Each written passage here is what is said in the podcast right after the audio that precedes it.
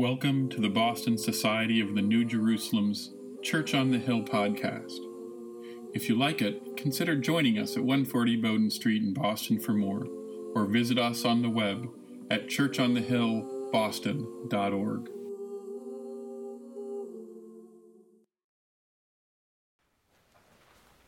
Good morning.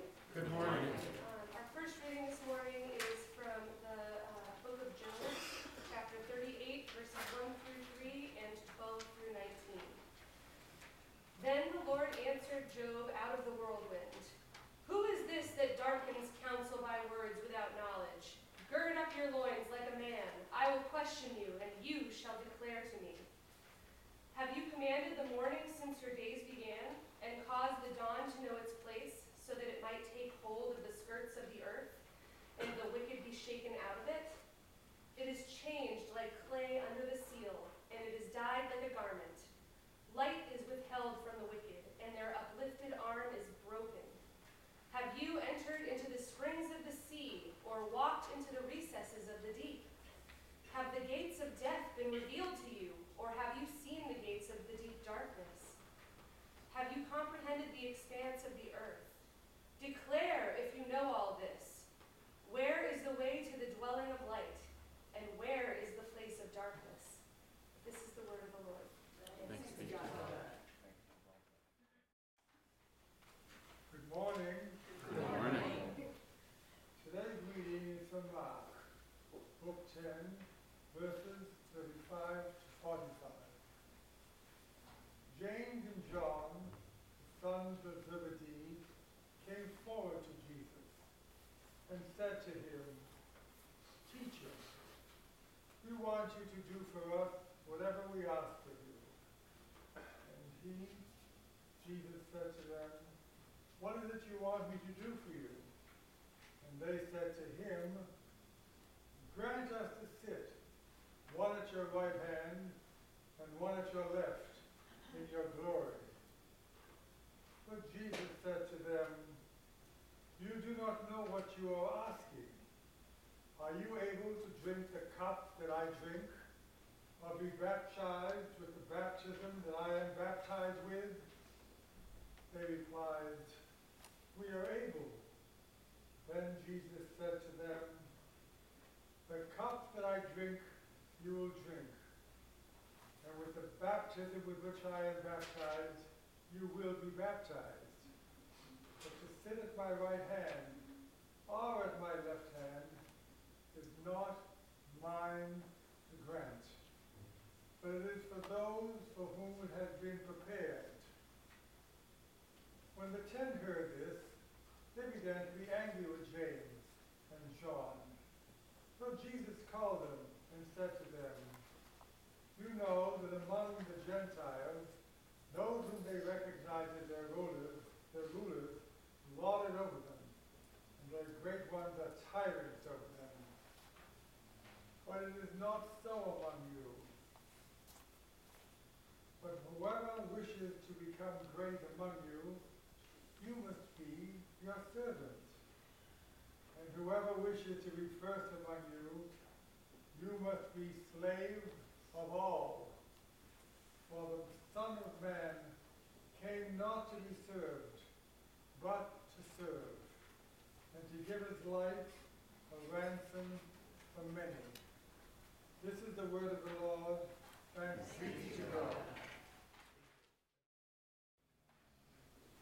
This is the Swedenborg reading for this morning, the Arcana Coelestia, section 6393. There are some who do not do what is good from the affection of good, thus not from freedom, but from the affection of self, which is servitude. Those who desire a reward for the works which they perform, be it known that they are never contented, but are indignant if they have not a greater reward than others. And if they see others more blessed than, than themselves, they are sad and find fault. Neither do they make bliss consist in inward bliss, but in outward, namely, in being eminent, in having domain, in having dominion,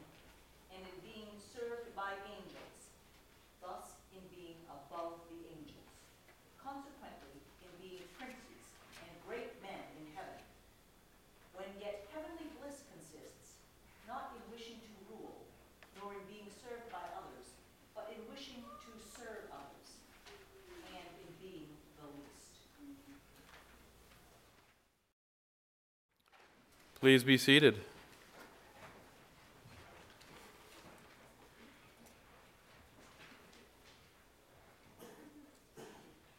Mega Millions 1.1.6 billion, is that right? Powerball is up to like 450 million dollars. That means this week you you have a chance of, uh, of winning $2 billion. I,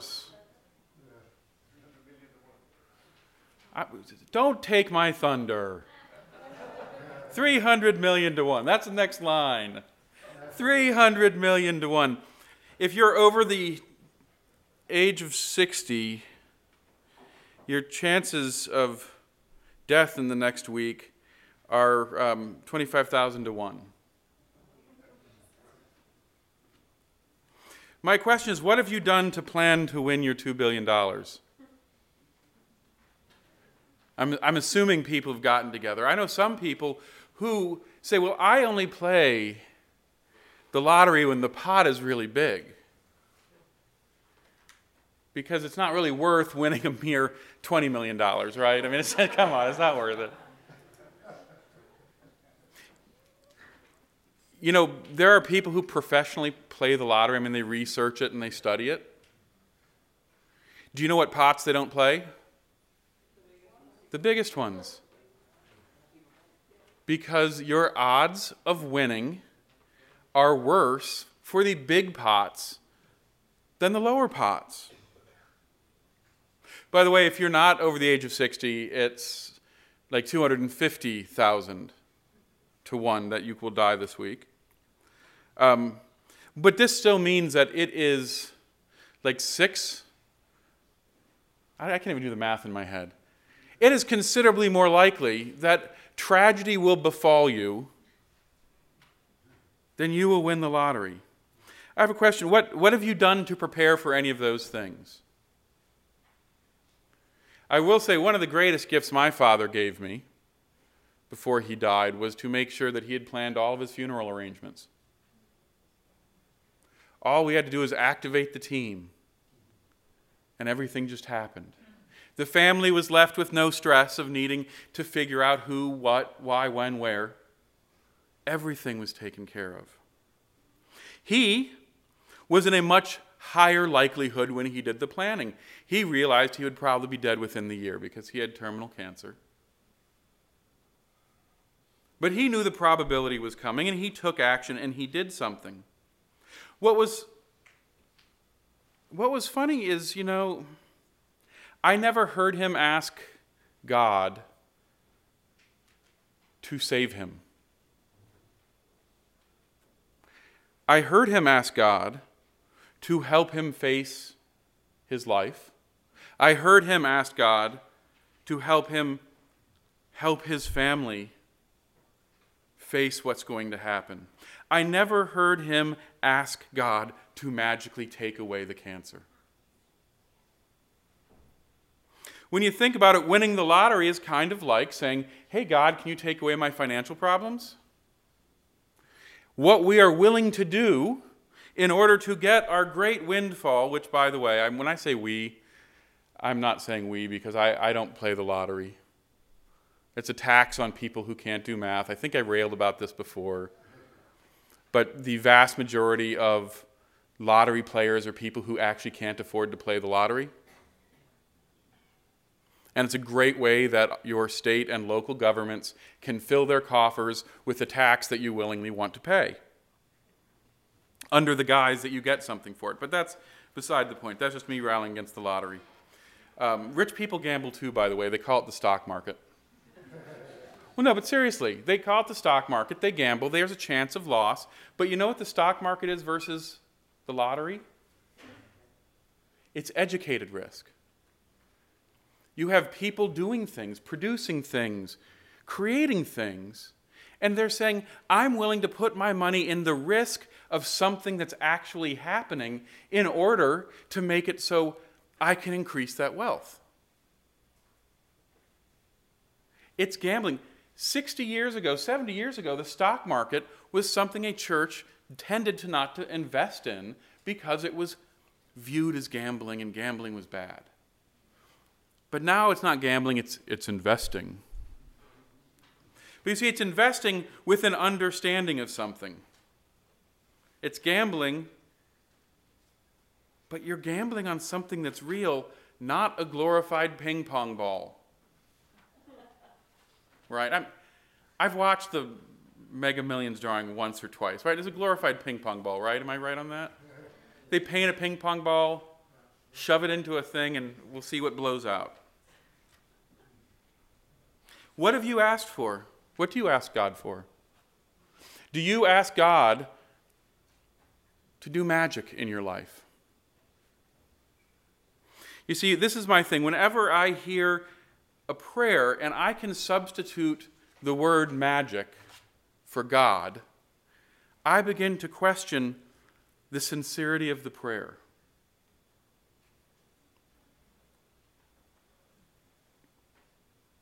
What have you asked God for? Job is having a horrible go of it. Job is having a really bad life. He's lost his fortune. His family's now in poverty.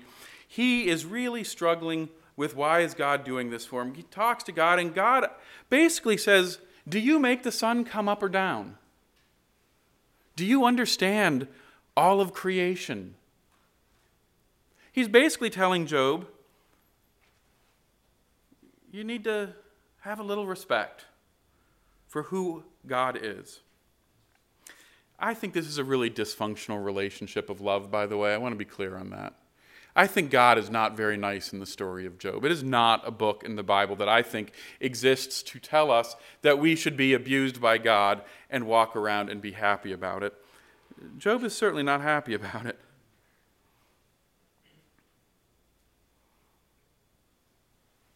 I like much better this question when the disciples ask the Lord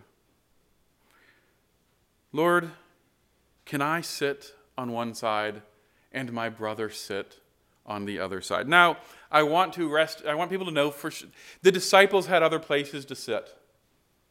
Okay, the Bible doesn't the Bible doesn't really actually talk about this, that there were probably other chairs there. Right? There's a context. We all understand the context, right? We don't need a Bible that actually goes into the academic concept of what it means to sit on either side of God.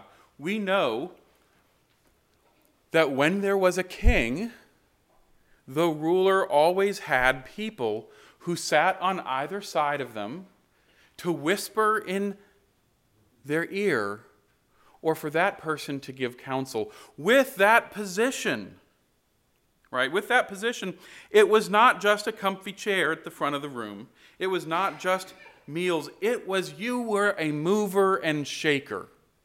You were a person who had direct access to the king. You were a person who could command vast sums of the kingdom's resources because you got to sit next to the king. This is what the disciples were being asked for. And the other 10, oh my gosh, they were they were getting kind of exercised about it, weren't they? You can't sit there. We don't want you sitting there. We want to sit there. Come on. Much like the people who got paid the full day's wage for working were upset about the people who came at the end of the day getting the same amount of money. Everybody in this story was upset because they wanted the glory. They wanted the position. But Jesus said something very interesting. Jesus said, I think I saw it somewhere written in big letters here It is not mine to grant. Well, if we take Jesus as being God on earth, how could God not grant that simple request? God has the ability to grant that.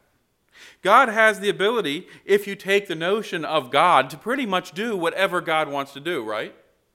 I think so.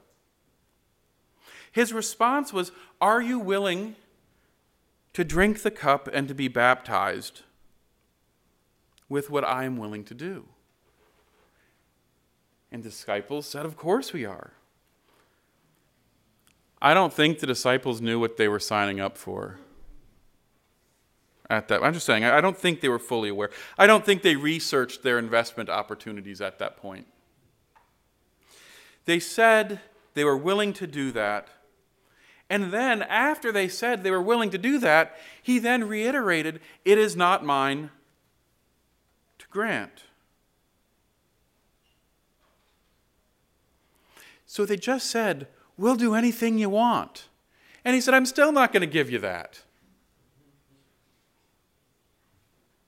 This story is a story that, when I read it, is about agency. It's about the fact that if we want to experience something, if we want to have something, we can't be given what we don't do. Does that make sense? One, it, think about it. It's like a, a first grader praying to God to do their math homework and then wonders why they don't understand how to do math. It's like someone who has to read a book for class and said, just sits there all night, God, please, please let me know what's in this book. I really need this. Please let me know it.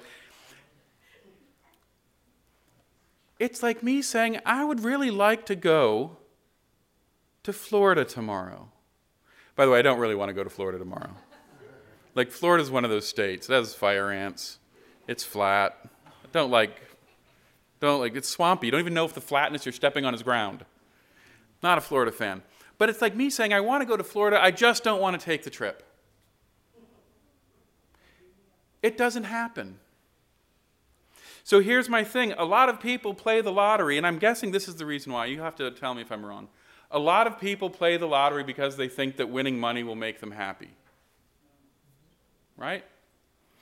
The people who are generally content and happy just don't buy lottery tickets because they don't have that need. That's, that's what I'm guessing. I don't really know because I'm not a, a part of, of that world. My, um, my mother had a friend who we didn't know until he died was a priest. He left the priesthood to run his family business, which was a grocery store chain. He ended up selling his grocery store chain to one of the bigger chains, and he retired with something along the lines of 350 to 400 million dollars. Yeah. He moved down to the Virgin Islands, right? This is the, the picturesque villa overlooking the ocean. You have stables. You have people who come in. He was the guy that everyone went to when they wanted to fund their nonprofit group. He would host a party and all of the people would come. And you know what his life was like? He had no clue who his friends were. No concept. Now, my mom befriended him at one point, and they got off to a rocky start because every time that my mother went, she would always bring something. She'd always bring some food with her. And he would say, basically, I am, I am wealthy. I am, provo- I am providing the food. I don't need your food. I have everything that I need, and all my guests will get everything that they need. I don't need your food. Why are you bringing it to me? And her response was, Because when I go somewhere, I want to participate. because my cooking is about my engagement in what's happening, not about fulfilling your need. She did this over and over again to the point that the two of them eventually became very good friends because he actually started eating her food and really liked it. he loved the gourmet stuff. He had a complete gourmet kitchen. Then they started cooking together. And he'd say, Why don't you come over? We're going to cook this thing. She said, Great, what can I bring? You don't need to bring anything. And she'd say, I need to bring something. Now, my mother was living on disability. She didn't necessarily have anywhere near the amount of assets that he had. But do you know what she wanted to say? I am invested in what we are doing together, to the point that the two of them actually started taking trips And he kept saying, I'll, t- I'll pay for you this time, Polly. I'll pay for you this time. And she would say, No, that's okay. If I want to go, I need to be able to pay for it. There is an old adage in the volunteer community. I'm sure that some of you have heard this before. You get into it, wait, you get out of it what you put into it. You know what? They've done some psychological research, they've done science, and I like science. I'm one of those science people. Do you know what they've found? You get more out of it than you put into it.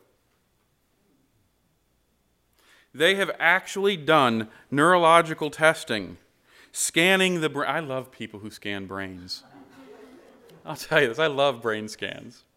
They have found that people who want to give have a better time at events and things than the people who don't.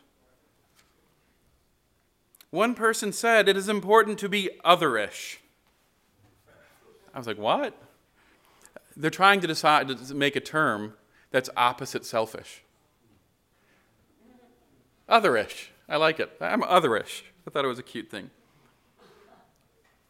Which is defined as being willing to give more than you receive. That doesn't mean that you don't receive. It means that you're investing in what you're doing with more than you get. The brain research shows that people who do this are generally speaking happier people.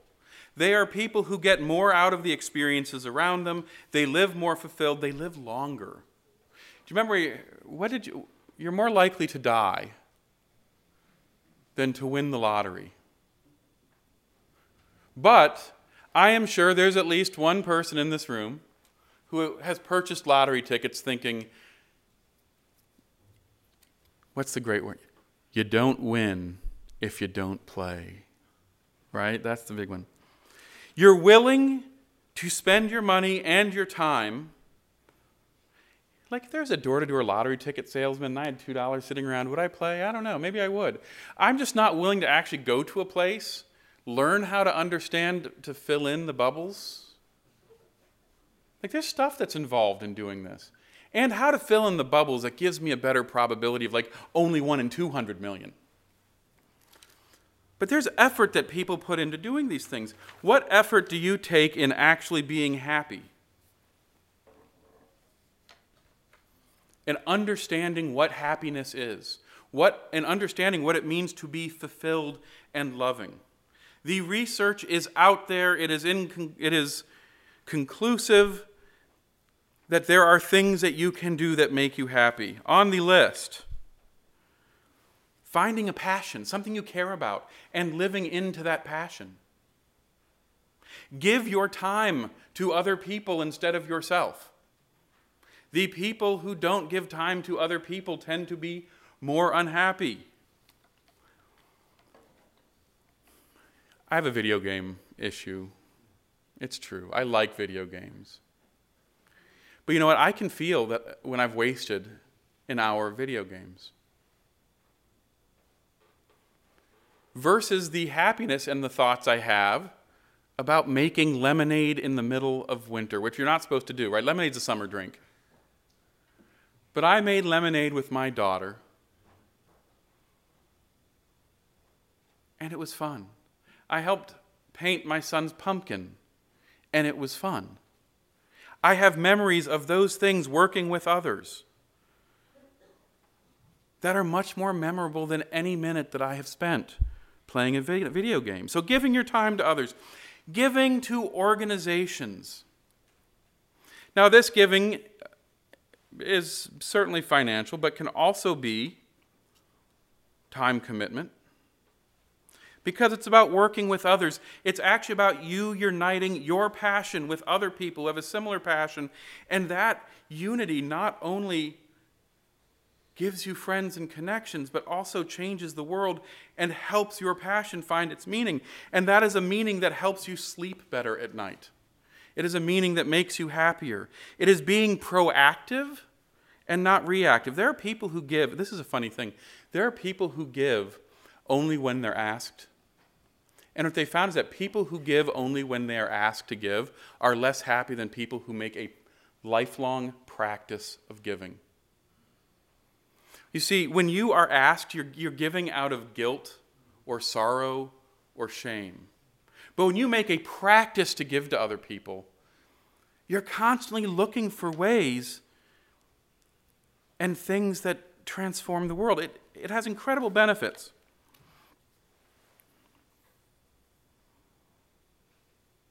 Or you could buy two tickets and wait for the drawing and see what your chances are of being happy.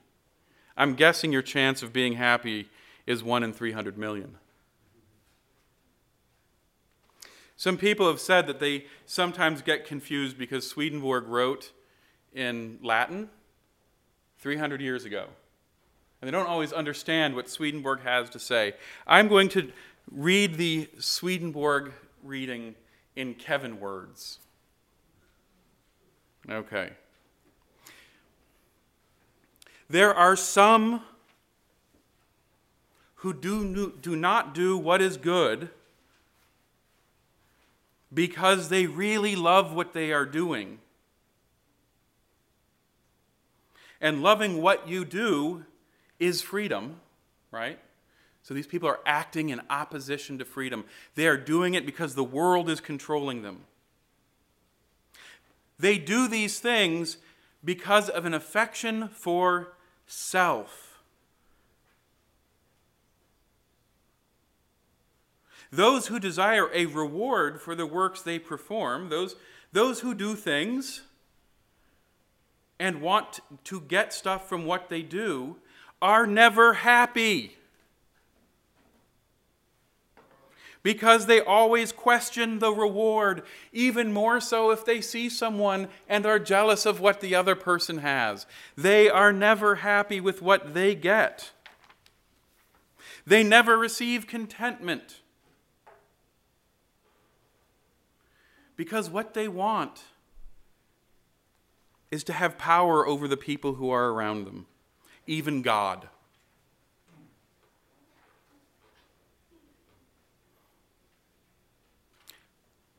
Heavenly happiness consists not in receiving, but in giving.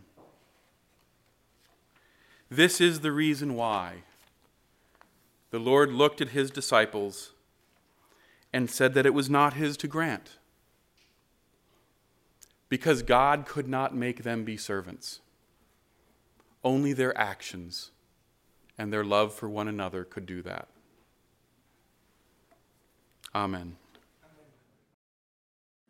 Thank you for listening to the Boston Society of the New Jerusalem's Church on the Hill podcast. If you liked what you hear, consider joining us at 140 Bowdoin Street, Boston, for more, or visit us on the web at churchonthehillboston.org.